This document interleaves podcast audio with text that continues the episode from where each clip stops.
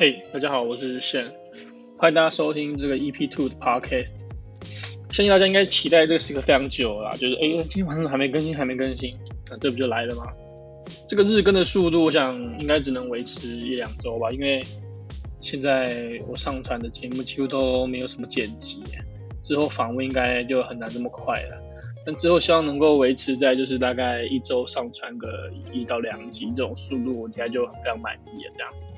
好，那首先一样，先感谢一下 EP One 抖内的干爹。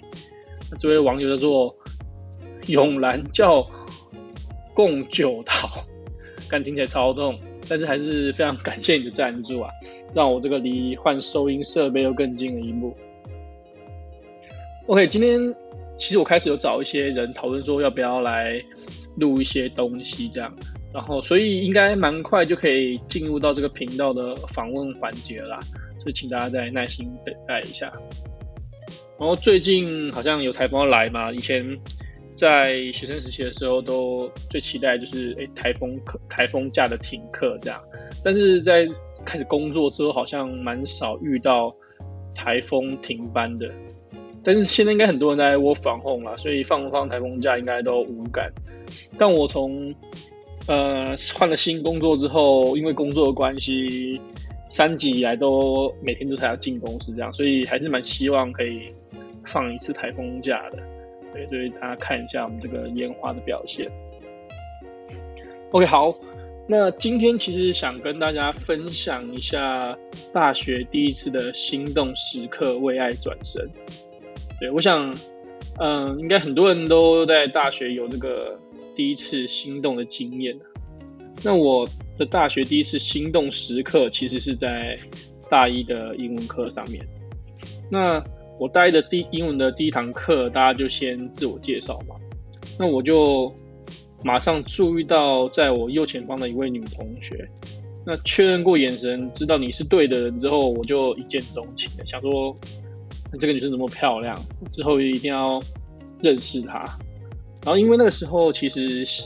呃，英文课都是最后一节课吧，下午最后一节课，所以下课的时候我就观察他说，诶，他都去哪这样？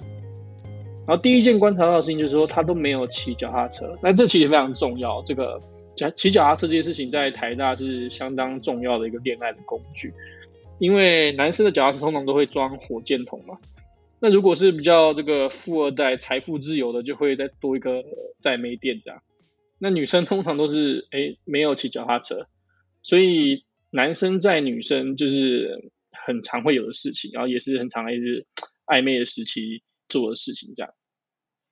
那第二件事情就是说，他下课的时候，哎，发现他都会搭捷运回家。那这边就是我好像有点变态，但是我就是在某天哎下课的时候，偷偷的跟着他看他说，他到底去怎么回家，这样他去哪里？然后就看到他，哎，他是直接走去捷运站，这样公馆的捷运站。这边他是有一点小变态，我只能承认我有点小变态。然后从嗯有一天我就直接在捷运上假装跟他巧遇，算是就是硬搭讪这样。那其实那天我根本没有搭捷运啊，就直接硬搭，管他硬搭。然后开头就第一句说：“哎，你是那个英文课谁谁谁吗？”就演一波，直接演一波偶像剧巧遇的环节。然后我们那天就聊了一下下，然后。我直接掰说我要在他的下一站去修电脑，对，我记得好像蓝线吧。然后后来在那次相遇之后，我们分组报告，我都会主动找他同一组，然后我们就是越来越多互动嘛。那我还记得在期末考的时候，他就主动 约我去总图念书，那个时候是非常兴奋啊，这个兴奋到睡不着，三点睡觉，八点起床，精神还很好这样。跟喝了一箱瑞布一样，非常屌。然后，我想这个期中、期末考去总图念书，应该是蛮多大学生的约会或暧昧行程之一啦。应该不是只有我这样认为吧？就是，诶，那个可能一整天都会相处在一起嘛。然后，然后可能晚上念完还会出去走一走这样。所以那天中午吃完饭呢、我们就诶，果不其然去这个醉月湖散步一圈。那这一圈走完，其实整个裤子快爆掉了，对，这个是太嗨了，就太开心了，啊对啊，毕竟这个呢，年轻的时候血气方刚，所以在那个时候，在长达一个多学期的暧昧之后呢，最后的结局其实是非常虚的。他被这个系上大五留级的学长给追走了。那个时候想说，干这个游戏这样玩吗？干你玩到五级等，还跟我这个十等的抢怪这样，那时候非常不爽。但是随着这个自己慢慢就是长大之后，才了解到说啊，对，就是应该要这样玩的。要说这个游戏就是这样玩的。那所以这就是我大学第一次心动时刻的结局啦。